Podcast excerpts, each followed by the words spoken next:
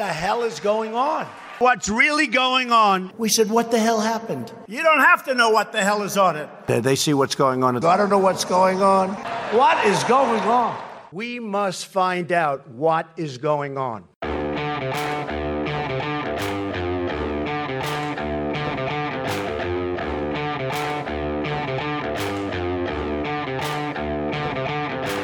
Hi, I'm Danielle Pletka. And I'm Mark Thiessen. Welcome to our podcast, What the Hell is Going On?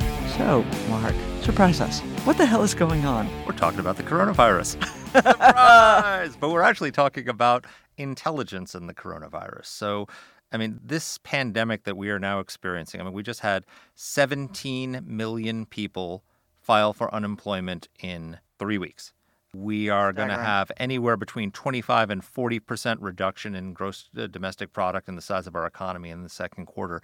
This is an attack on our country by a virus that makes 9/11 pale in comparison in terms of the economic and even in the loss of lives. And like 9/11, we weren't ready for it. Right. Um, so that, we were not that's prepared. The question. Right. Does our intelligence community, which spends so much time looking at China, Yes. You know, as the largest country in the world, as a country obviously with nuclear weapons, as a country that has an active chemical weapons program, an active biological weapons and program. even more worrisome, active wet markets. Ugh, God, can you believe they've reopened, by the way? Oh my gosh. We spend a lot of time looking at China, but do we spend enough time looking at China and the health threat that it poses to the rest of the world? Answer is no, apparently. Apparently. because our we're we're in complete lockdown as a result of our failure to do that. And look, there's a lot of criticism of the Trump administration for not having been ready for this. There was also a lot of criticism of the Bush administration after September 11th that he didn't heed the warnings that were coming. You know, you had uh, Richard Clarke saying how he was pounding on Condi Rice's door trying to get her to pay attention to Al Qaeda. There was a the briefing, famous presidential daily brief, Bin Laden determined to, to strike the U.S. It's an interesting question of whether that criticism of the Bush administration was fair or whether we should have looked even further back at the Clinton administration and its failure to respond to repeated attacks against the United States. And similarly, is it fair to pin this all on the Trump administration and its failure to prepare, or should we be looking further back at the failures of his predecessors to prepare for this? I think part of the problem actually is less about you know who the president is and whether you know Barack Obama let us down or Donald Trump let us down or you know we always want someone to blame here in Washington, but I think the real issue here is that we are in so many ways stuck national security wise in the construct that was built basically in 1948. You know, our State Department basically looks the same. Our Defense Department, obviously, you know, much more sophisticated, much better weaponry. But in terms of organization, pretty static as well. And of course, the intelligence community, despite the unbelievable layering on that went on after 9 11, basically looks at threats the same way they always have, you know, which is do you have people who are trying to kill us? Do you have weapons that are trying to kill us? You know, and what are you saying about us in the in the halls of government in secret places like Beijing and Moscow? I would look at it a little bit differently than that. I think that we did do a lot of change after the September 11, 2001 terrorist attacks, both in our intelligence community and our military, our entire structure of government. In fact, I did a whole speech for President Bush at West Point at graduation comparing the changes we had made after 9 11 to the changes that Truman made at the start of the Cold War that prepared us for that. But, you know, it seems like always the pattern in America is don't anticipate a tragedy, allow some catastrophic event to happen, spend billions and billions and trillions of dollars refocusing the government to make sure that second that event never happens again, succeeding, but then not anticipating the next uh, event. Right, so we're always ha- fighting the last war. And so what, what's going to happen now is, in the wake of this pandemic, we're going to have to restructure the intelligence community and restructure the public health infrastructure of the country and all sorts of different things. We're going to spend a lot of time and a lot of energy focusing on how do we reorganize government to make sure we never ever have something like this happen again. And we'll do it. And we may stop the next pandemic, but then something else is going to hit us that we weren't anticipating. Right. Well, I mean, that is the nature of the world. But at the same time, I really do think that part of this is that the bankruptcy of institutions, the loss of faith in government is a big part of this because, frankly, if Donald Trump had stood up two years ago, if Barack Obama had stood up six years ago and said, I want to spend X, you know, billions of dollars preparing us for a pandemic. there would have been a lot of criticism. Well, George W. Bush did do that yeah, in 2005, right. and we spent a lot of money on it, and we prepared the stockpile and all the rest of it. And then in 2009, there was the swine flu, and we depleted the uh, stockpile and never refilled it because the imperative wasn't there. I guess partly one of the things the Bush administration was trying to do after 9 11 was, you know, we had a failure of imagination in 9 11 of how we might have a catastrophe in this country. Let's think of other ways that we're not anticipating and, ha- and use our imaginations to anticipate. And one of the ways he predicted we might actually get hit was a pandemic. And lo and behold, 15 years later, here we are. But it's hard to sustain that for 15 years over multiple administrations because the feeling of, uh, that we had after 9 11 of vulnerability dissipated as we weren't attacked again. And so we thought we were invulnerable again. And guess what? Once we got attacked by a virulent ideology, and now we've gotten attacked by a virus. So should it be the job of the intelligence community to try to anticipate this? I mean, you know, one of the things I worry about is that as everything becomes politicized, we end up putting more on the intelligence community than we should. You know, I'm still asking myself whether it's right that the CIA is operating drones that don't come under any you know war powers resolution so you know they can go off and shoot off drones against terrorists as part of their missions i worry that you know with all of the political hot buttons that are out there climate change and populism and disinformation that the intelligence community is going to get saddled with now anticipating health emergencies. Mm-hmm. Is that a good thing? Probably not, though they certainly have a role in it. It's probably primarily the job of the CDC and our public health institutions to give us that early warning, though a lot of this has national security implications as well, so they've got a role too. But, you know, we've got the perfect person to answer your question, Danny, because uh, we've got the guy who actually delivered that PDB briefing to President Bush, bin Laden determined to strike us, back in 2001, Michael Morell, who went on to become uh, the acting director of the CIA. So it's really a pleasure to have Michael Morell with us. He hosts his own podcast on CBS News Radio called Intelligence Matters. He's actually, though, a career intel guy, a career intel analyst, and he served as a deputy director of the CIA from 2010 to 2013 and twice as acting director, first in 2011 and then from 2012 to 2013. He's now a senior counselor and global chairman of Beacon Global Strategies, which is a consulting firm at which we know lots of great people here in D.C. So we're pretty lucky to have him.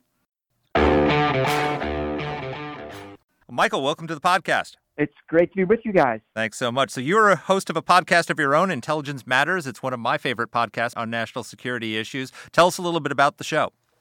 We have an episode a week, and we sit down with a national security person. Sometimes they're currently serving in the administration, sometimes they're formers.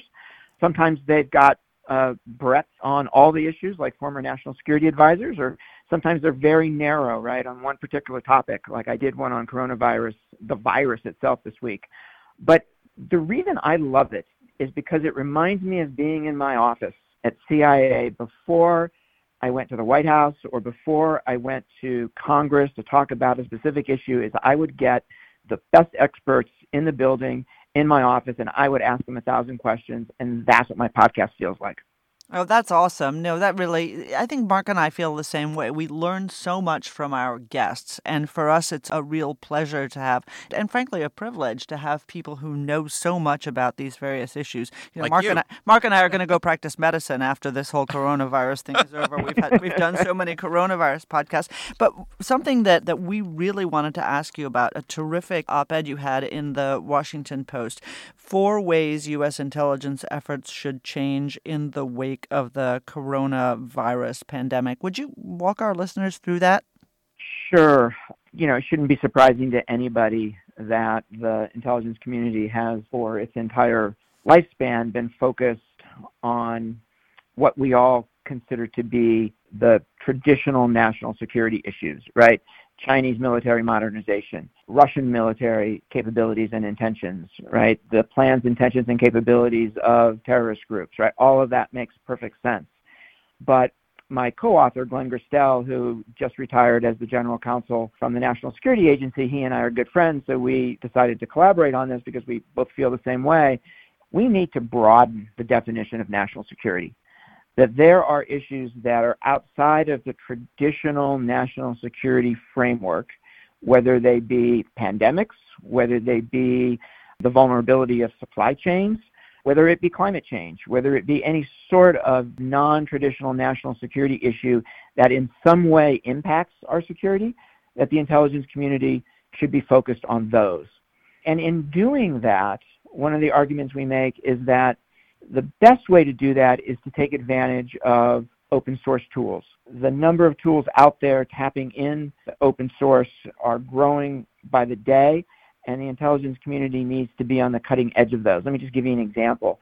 There are companies that do sentiment analysis around the world. So they've got thousands and thousands and thousands of people in every country in the world who they task to tell them about, you know, what do you think of the Coca-Cola brand? Well, you could also task those people to tell you when they see disease in their particular area, you know, when they see something unusual from a medical perspective, right? And that might be able to get you out in front of an epidemic or a pandemic. So the use of open source in those ways, I think, could be be revolutionary and could help places like NIH and CDC do their job better. And then the third point we argue, which is, look, there is no such thing as a free lunch, and if you broaden the scope of what the intelligence community does, you're going to have to resource them. We make what we know is a um, non-starter suggestion, which is moving 1% of the defense budget to the intelligence community. We know that's not going to happen, but we just wanted to show how 1% of the defense budget equates to a 10% increase in the intelligence community budget. Just wanted to show the disparity there. And then our last point is this virus has driven home a lot of things. But one of the things that's driven home is other countries' willingness to use disinformation against us, right? We've known that for a long time, and we learned a lesson the hard way in 2016. The Russians have never stopped. Um, they're very active in that space. And now the Chinese, as a result of coronavirus, have also gotten very active in the disinformation space outside of China, right? They were always very aggressive at it in China but now they're doing it very aggressively outside of China, with much of it aimed at our interests. So this is going to become an area where the community is going to have to focus even more than it already is. So those are the four points we make. No, it was terrific, and there are so many things I want to ask you. I don't even know where to start. But one thing I worry about, you know, during the Obama administration, obviously there was a, a heightened focus on climate change, which then diminished in the Trump administration from different sort of different perspectives on that challenge. How much do you worry that the uh, intelligence community will be buffeted by the political fashions of the moment? Obviously, right now it's going to be health care. If a Democrat is elected in November, it's going to be back to climate change. And then we have disinformation, we have um, corruption, something that I've talked about often as an issue that I wish the intelligence community focused more on. At a certain point, aren't, right. aren't they just going to get beyond what their abilities are? Even with that extra uh, one uh, you're planning on stealing yeah, away from Mark so, Esper? yeah, so I'd say two things. One is there's a little bit of a game that goes on. So the IC and CIA have focused on the national security implications of climate change for a long time, right? The IC shouldn't be in the business of doing the science of it. You know, is it actually happening and why is it happening are questions that should be left for scientists to deal with and not intelligence officers. But we should be focused on the national security consequences, right? So people having to move in search of water, people engaged in conflict over water, the U.S. and Russia and other nation states fighting over resources that are now available, right, in the Arctic that weren't available before. So we should be focusing on those, right? And we should probably should be focusing on those more than we actually are, is what Glenn and I would argue. But the little secret is that we focus on, on what we think is important, regardless of what administration is in office and what their political views on certain issues are. So, for example, when Bill Clinton came to office, the vice president, Al Gore, said, you know, I want you guys to have a climate center. So we created a climate center and took the analysts who were doing the national security implications of climate and put them in one place. And then the Bush administration came to office and said, we don't want you to have a climate center. So we got rid of the name climate center, but we still did the national security implications of climate. So, so there's a little bit of a game that goes on, right, in terms of how you name things. But I would say that in general, we need to focus more on those kind of things. Again, you know, pandemics is a good example. I don't want the intelligence community to be the one in the U.S. government responsible for making the call on whether a pandemic is about ready to happen. That's CDC's job, right? That is clearly in their bucket. But what I want and what Glenn wants is the intelligence community to ask itself, how can we help CDC do its job, right? It might be from this open source monitoring I'm talking about. It might be from traditional intelligence collection showing, for example, I don't know this, but showing, for example, that the Chinese were not being fully transparent or outright lying about what was happening in Wuhan, right? And making sure you're collecting that kind of stuff and making sure that it's getting to the right place, not only to the White House and to the traditional national security agencies, but making sure that it actually gets to CDC and to NIH as well so that they can use it in building their models and their analysis. When there was a question about, you know, who knew what when, you tweeted and said it's hard without more public information to know what the IC reported and when. And and Exactly. Can you talk about exactly. how good that is? So I actually had a reporter call me yesterday and say, you know, what's the relationship between CIA and CDC? And the answer is, look, I haven't been in government for seven years, so I don't know. I have no idea what it is today. But I have to tell you, when I was the deputy director of CIA, I was not aware of a relationship between CIA and CDC. Didn't Well, this- mean there wasn't one, but I wasn't aware of one. But this was the problem before 9 11, too, which is that the sharing of information between the FBI and the CIA could have uh, impacted our readiness. You, you know, you were the briefer for President Bush. You were telling us offline he used to call you Mikey. Uh, but Yeah, dur- but bef- before 9 11, when he got that famous uh, PDB, which was declassified, bin Laden determined to strike U.S., the IC and President Bush got a lot of criticism for not anticipating the 9 11 attacks. And now we're seeing the same thing with President Trump uh, getting criticized, uh, saying that he was briefed by the intelligence community, he was he was warned about this, and he didn't heed the warnings. You probably found the criticism of Bush was a little bit unfair. Uh, is the criticism of Trump unfair? Yeah, so it's a great question, and there's a parallel between 9/11 and the pandemic. And the parallel is that the intelligence community and many other people, not just the intelligence community, but many other people, for years have been providing what intelligence analysts call strategic warning, right? And with 9/11, it was for five or six years the FBI and the CIA, five or six years before 9/11, the CIA and the FBI were saying, you know, this group Al Qaeda, we're really worried about it. This guy Osama bin Laden, we're really worried about him. You know, he, he is coming after us. You know, at some point he's going to make an attempt. He's already attacked two embassies in East Africa. He's already attacked a U.S. warship in Yemen. Right? This guy's coming after us. That's strategic warning. The same thing was provided to multiple presidents with regard to a pandemic. Right? With many people, CDC, NIH, intelligence community, many people saying at some point there is going to be a pandemic. We can't tell you when. We can't tell you next year. We can't tell you 10 years from now. We can't tell you how bad it's going to be. But at some point, there's going to be a pandemic. Strategic warning. What nobody provided in both the case of 9 11 and in the case of the pandemic was what I would call tactical warning, which is we can tell you that Al Qaeda is coming after us on this date, in this way, in this manner, right? The intelligence community failed in that mission. I don't know whether CDC failed or not. We've got to figure that out in its mission of warning that a pandemic was coming, right? When did they first say that? I don't know. And did they say it early enough? I don't know. But it doesn't sound to me like they said it early enough. So I think there was probably a tactical failure here to warn early enough about a pandemic. Now, the lesson here in terms of the strategic warning is really, really important. Is governments in general, not just the Trump administration, not just the Obama administration, administrations in general, American society in general, and the American people in general tend not to take action on strategic warnings. They tend to wait for the bad event to actually happen before they take action, right? Think about what the difference would have been had President Clinton taken the fight to Al Qaeda in Afghanistan immediately after our, our embassies in East Africa were attacked in 1998. There probably wouldn't have been a 9 11. You know, could he have convinced the American people of the need to do that in the fall of 1998? Very easy to do it after 9 11. Could he have done it in the fall of 1998? I don't know. Didn't even try. And so there is this tendency on the part of Americans to kind of push strategic warnings to the side don't pay attention to the experts until it's too late, and then, ma'am, we're all over it, right? And we successfully deal with the problem.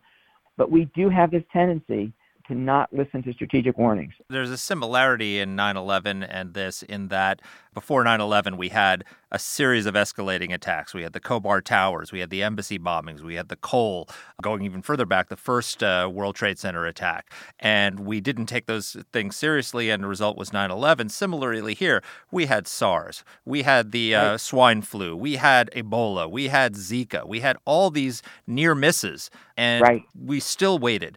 Uh, but the difference between 9 11 and then is that 9 11 was a failure of imagination, right? Because no one could have anticipated that 19 guys would, with box cutters, would take planes, turn them into missiles, and fly them into buildings. We right. knew no failure of imagination to figure to figure out what's happening. Literally, what's happening now is what was it was anticipated. It's just a different virus. So exactly. So exactly. it's so it's exactly. It, that's a big difference. You know, should we have been better prepared for this? You know, I think so. The Bush administration got very interested in this in the second half of the administration. They put together a strategy for dealing with a pandemic, and the Obama administration similarly had a strategy for dealing with a pandemic. They actually handed it over to the Trump administration. But having a strategy for dealing with a pandemic once it starts is one thing it's completely different to do two other things that you also need to do. Number one, you need to find ways to mitigate the risk of the bad thing happening. So, what would that have meant? That would have meant getting very aggressive with the Chinese about these animal markets, right? And really pushing hard on the Chinese to get rid of them so that we would reduce the chance that there'd be a pandemic that originated from animals to humans.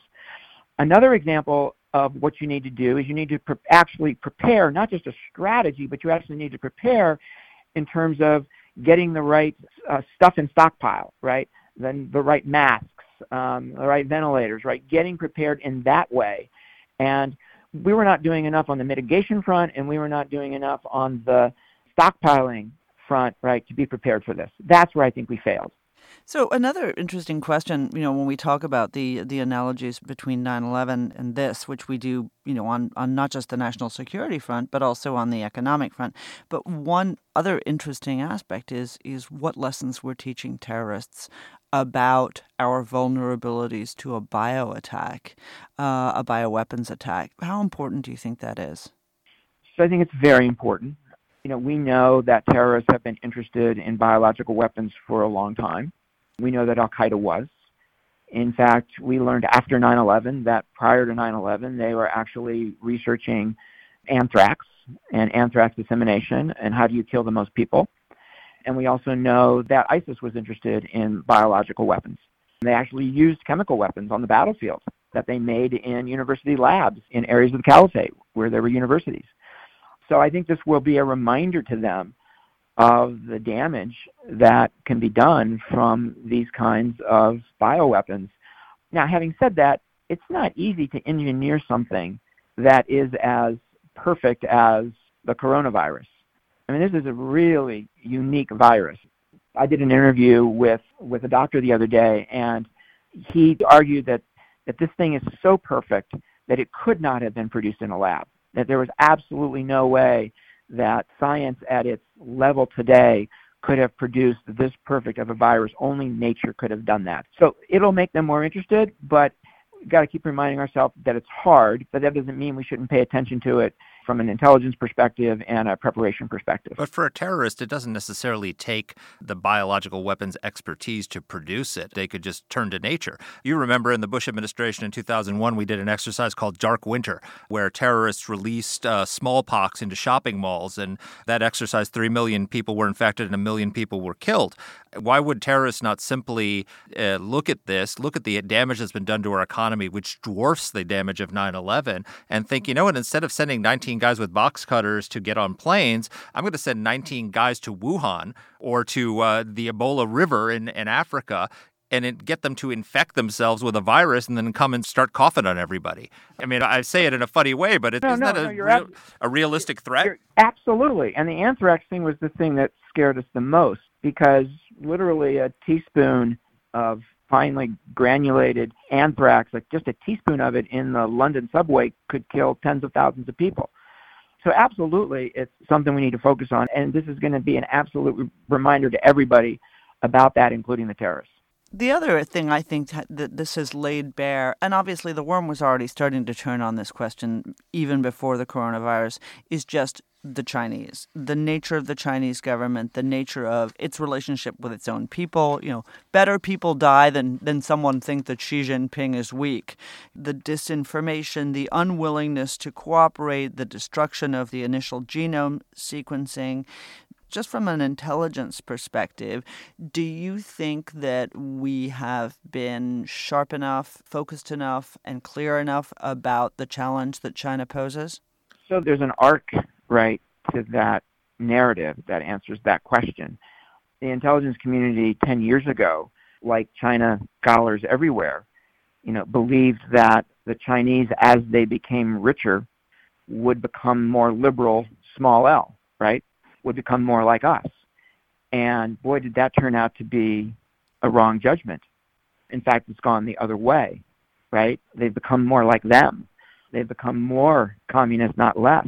You know, Xi Jinping's main goal is to maintain and strengthen the Communist Party. He talks like a hardline communist when you listen to him talking to his own people. He doesn't talk that way internationally, but boy, he talks that way domestically.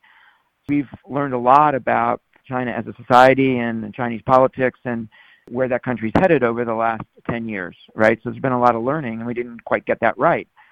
You know, what really worries me at this moment is that China is, no doubt in my mind, absolutely trying to take advantage of the current situation to significantly boost their influence in the world at our expense. There's a huge diplomatic effort to do that, and there's a huge propaganda effort to do that. And the propaganda effort has a positive side to it where they're trying to paint a picture of solidarity between China and the rest of the world. And there's a negative side to it, right, which is disinformation, which is the U.S. This is a U.S. weapon.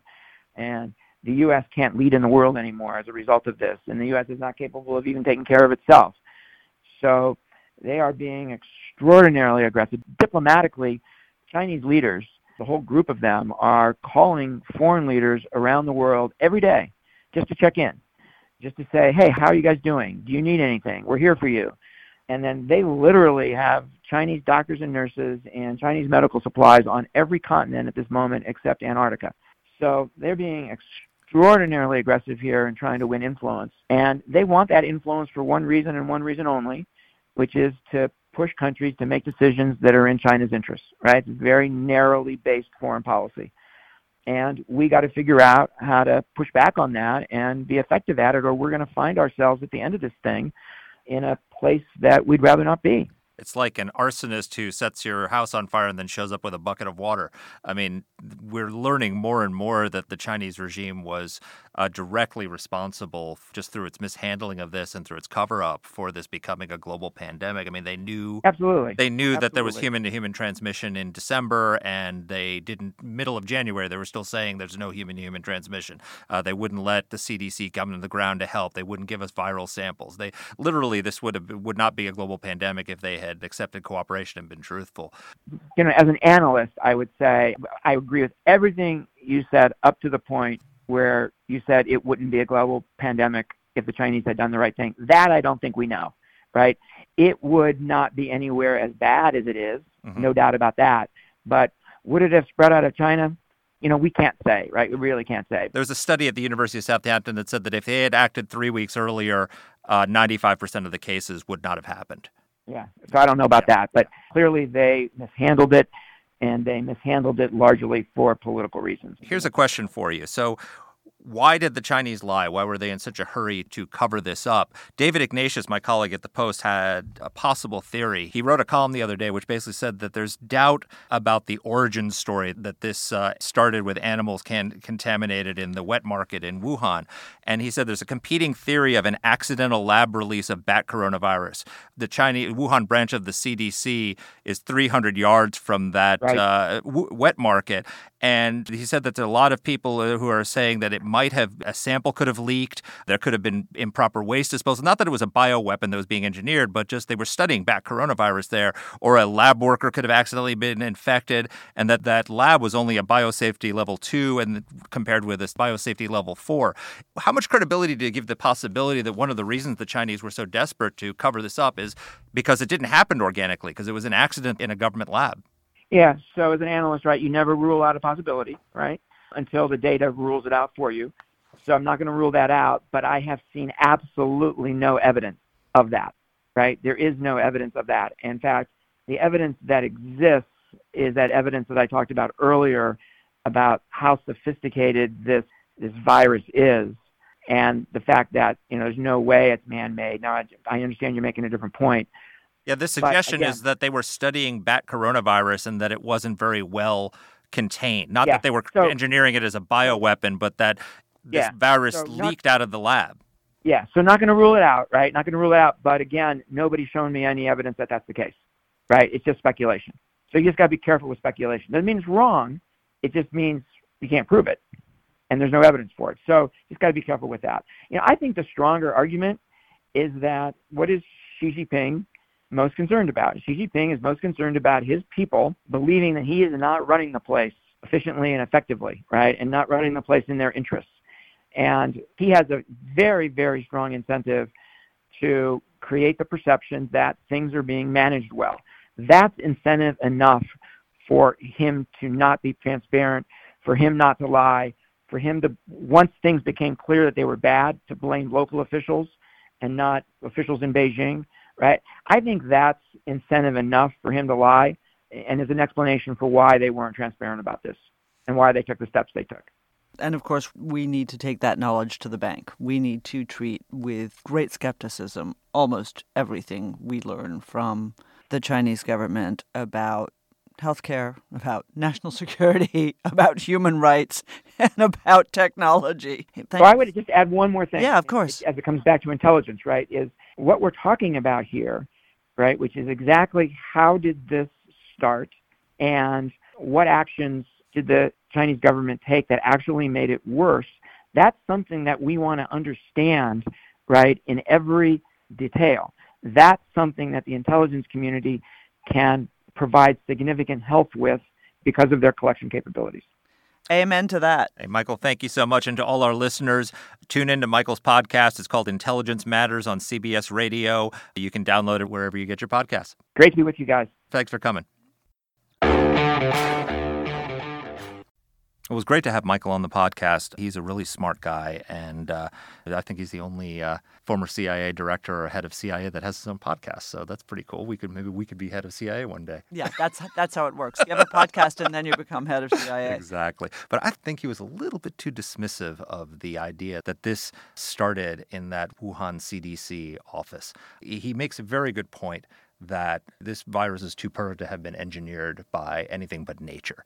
I don't think many people are suggesting that this is a bioweapon per se, though some are. But I think what's very possible and makes a lot of sense, and if you're going to have intelligence communities, 9 11 was a failure of imagination, we should have a little bit more imagination here, is that there was a lab that was 300 yards from that market where they were studying bat coronavirus. And this, what has been released as bat coronavirus.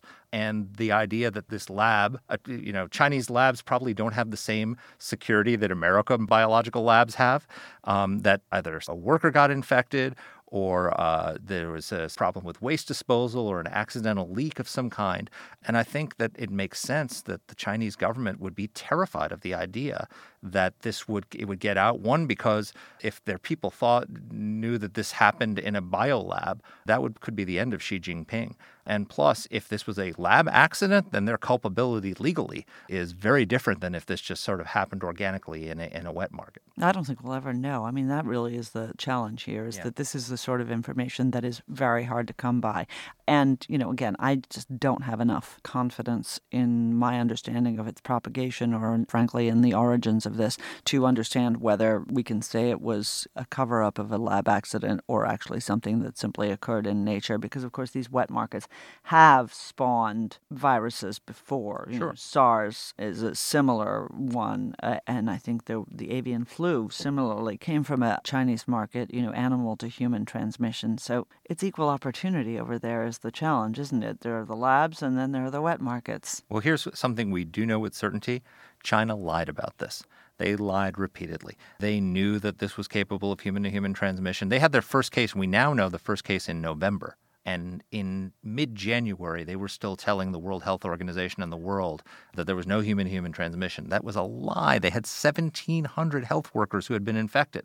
The only way health workers can get infected is if there's human to human transmission. Of course. So they literally, we are in this pandemic because of China's lies. So another another area where you know I disagree, where the, I think there really was an intelligence failure, is this analysis that had been done by the intelligence community ten years ago that growing prosperity was going to make the Chinese Communist Party a kinder and gentler version of itself, and of course that's true. That was the conventional wisdom, and that's the biggest problem with the intelligence community. It reflects the conventional wisdom. I still remember the director of Asian Studies at AEI, Dan Blumenthal going on and on trying to persuade people that more money, more riches, more prosperity was going to make the Chinese Communist Party more dangerous, more aggressive, more willing to invest its money in the kind of things that it could use to oppress its neighbors and its own people. And boy, was he right about that. Absolutely. And I, th- I think Michael acknowledged that. I think our colleague Hal Brands put it really well in a piece the other day. He said they got rid of Marxism, they just didn't get rid of Leninism. you know, that uh, they've become probably the first free market totalitarian regime in human history. And the part of the problem is is that as the economy develops and as technology develops, the technology that allows for free exchange of ideas here in our country also allows for unprecedented surveillance in a, in a country like China. You know, we're we're all concerned about people hacking into our iPhones and using our information. What if we had a oppressive government that was doing that proactively, as opposed to just criminals trying to get into our into our systems? So you're absolutely right. I think one of the things, good things that is going to come out of this whole pandemic and the silver, silver linings lining. of the cloud is we're going to have a fundamental reassessment of our relationship with China. Josh Rogin had a great column in the Post uh, this week about how basically polls show 77% of Americans, including 67% of Democrats, blame China for the virus. And there's large numbers of both Republicans and Democrats in the country who feel we need a fundamental reassessment of our relationship with China. China has really hurt itself with the cover up, with its failure to contain this virus, with its failure to cooperate, and, and the authoritarianism that fueled all that. And I think we're going to have, as a country, a bipartisan consensus that we need social distancing and economic distancing from China, and that we need a new China strategy. Couldn't agree with you more. So I want to end with a, one of my favorite vignettes. Okay. And th- this happened in a classified setting, so I can't tell you exactly what it was about, but it was a briefing on something bad that China did and that China had been engaged in for quite a while involving weapons proliferation and there was a briefer from the Department of State. He's now retired uh, as a scholar, actually from Brookings, Bob Einhorn. He, I think he was the Undersecretary of State for Policy. And Dianne Feinstein, senator from California, um, was there, and she had made a practice of going back and forth and meeting with the Chinese leadership and, and really, you know, trying to build a constructive relationship. And it wasn't Xi Jinping at the time; it was Hu Jintao. Yep. And well, uh, she had a Chinese spy on her staff. True. yes. Uh, so, In fact. So, so Bob is talking about this problem, right? And he's talking about the fact that the Chinese are, are still doing this bad thing that they had been doing. And Senator raises her hand and she says, Bob, I, I just don't understand. I, I talked to Hu Jintao about this, and he assured me that, that they weren't doing this. And so I just don't understand what you're saying.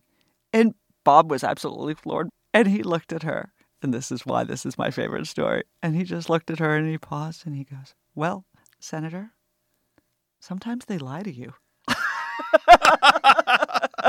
I think that needs to be the epitaph, right? This is sometimes, not sometimes, pretty much always.